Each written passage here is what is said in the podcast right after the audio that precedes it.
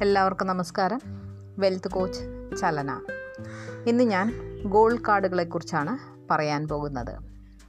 Gold മാനിഫെസ്റ്റേഷനായി പലരും പല മെത്തേഡുകളും ഉപയോഗിക്കാറുണ്ട്. Goal chart vision board goal writing ഇങ്ങനെ പലതും.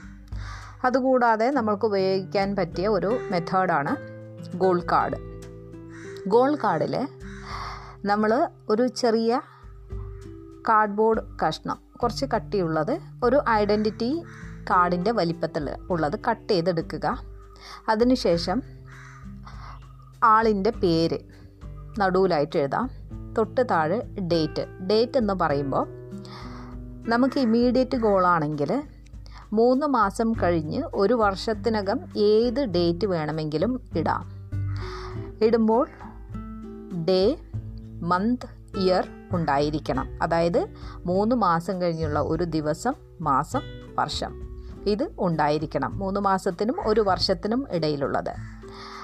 അതിൽ നമ്മളിത് അച്ചീവ് ചെയ്തതായിട്ട് വേണം എഴുതാൻ. അതായത് പ്രസന്റ് ടെൻസിൽ ഉദാഹരണത്തിന് ഒരു റിലേഷൻഷിപ്പ് ഇഷ്യൂ ഉള്ള ഒരാളാണെങ്കിൽ I share a loving harmonious relationship with my husband, or I share a loving, harmonious relationship with my parents. We spend time happily together.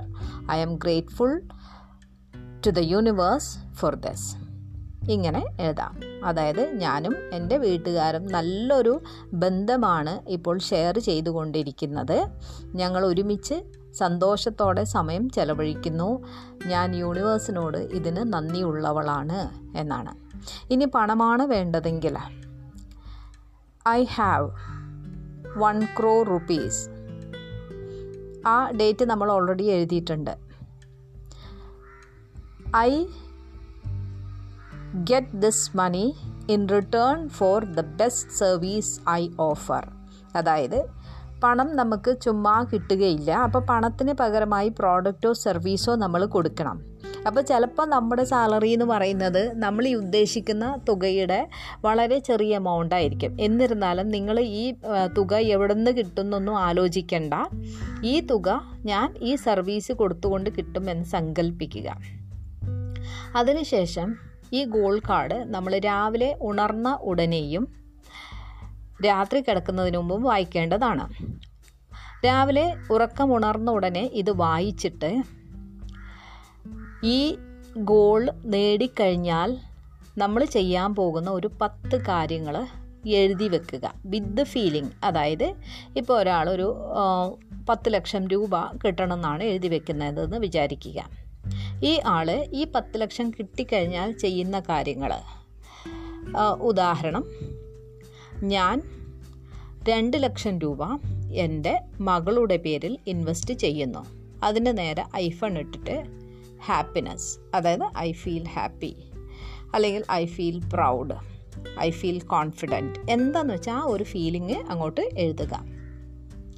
ഇങ്ങനെ ഒരു പത്ത് കാര്യം ലിസ്റ്റ് ചെയ്യുക.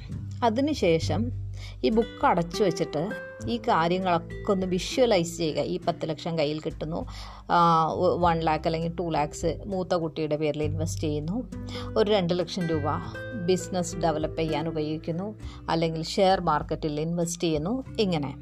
അതിനുശേഷം നമ്മൾ ഗ്രാറ്റിറ്റ്യൂഡും എഴുതുക. ഗ്രാറ്റിറ്റ്യൂഡ് എഴുതേണ്ടത് എങ്ങനെയെന്ന് വെച്ചാൽ ഈ നമ്മൾ പറഞ്ഞ പത്ത് കാര്യങ്ങൾ കിട്ടിയതായി സങ്കല്പിച്ചുകൊണ്ട് അതായത് ഞാൻ എനിക്ക് കിട്ടിയ ഈ തുകയിൽ നിന്ന് രണ്ട് ലക്ഷം രൂപ എന്റെ മകളുടെ പേരിൽ ഇൻവെസ്റ്റ് ചെയ്തു. അതിന് യൂണിവേഴ്സിനോട് എനിക്ക് നന്ദിയുണ്ട്.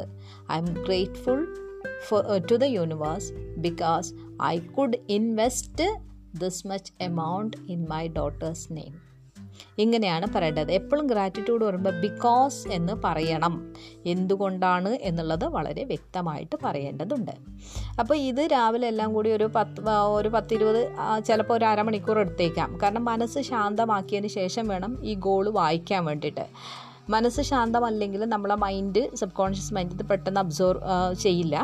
അതുകൊണ്ട് മനസ്സ് ശാന്തമാക്കാനായിട്ട് ഒരു അഞ്ച് മിനിറ്റെങ്കിലും സൈലന്റായി ഇരിക്കുക. അതിനുശേഷം ഗോൾ കാർഡ് വായിക്കുക.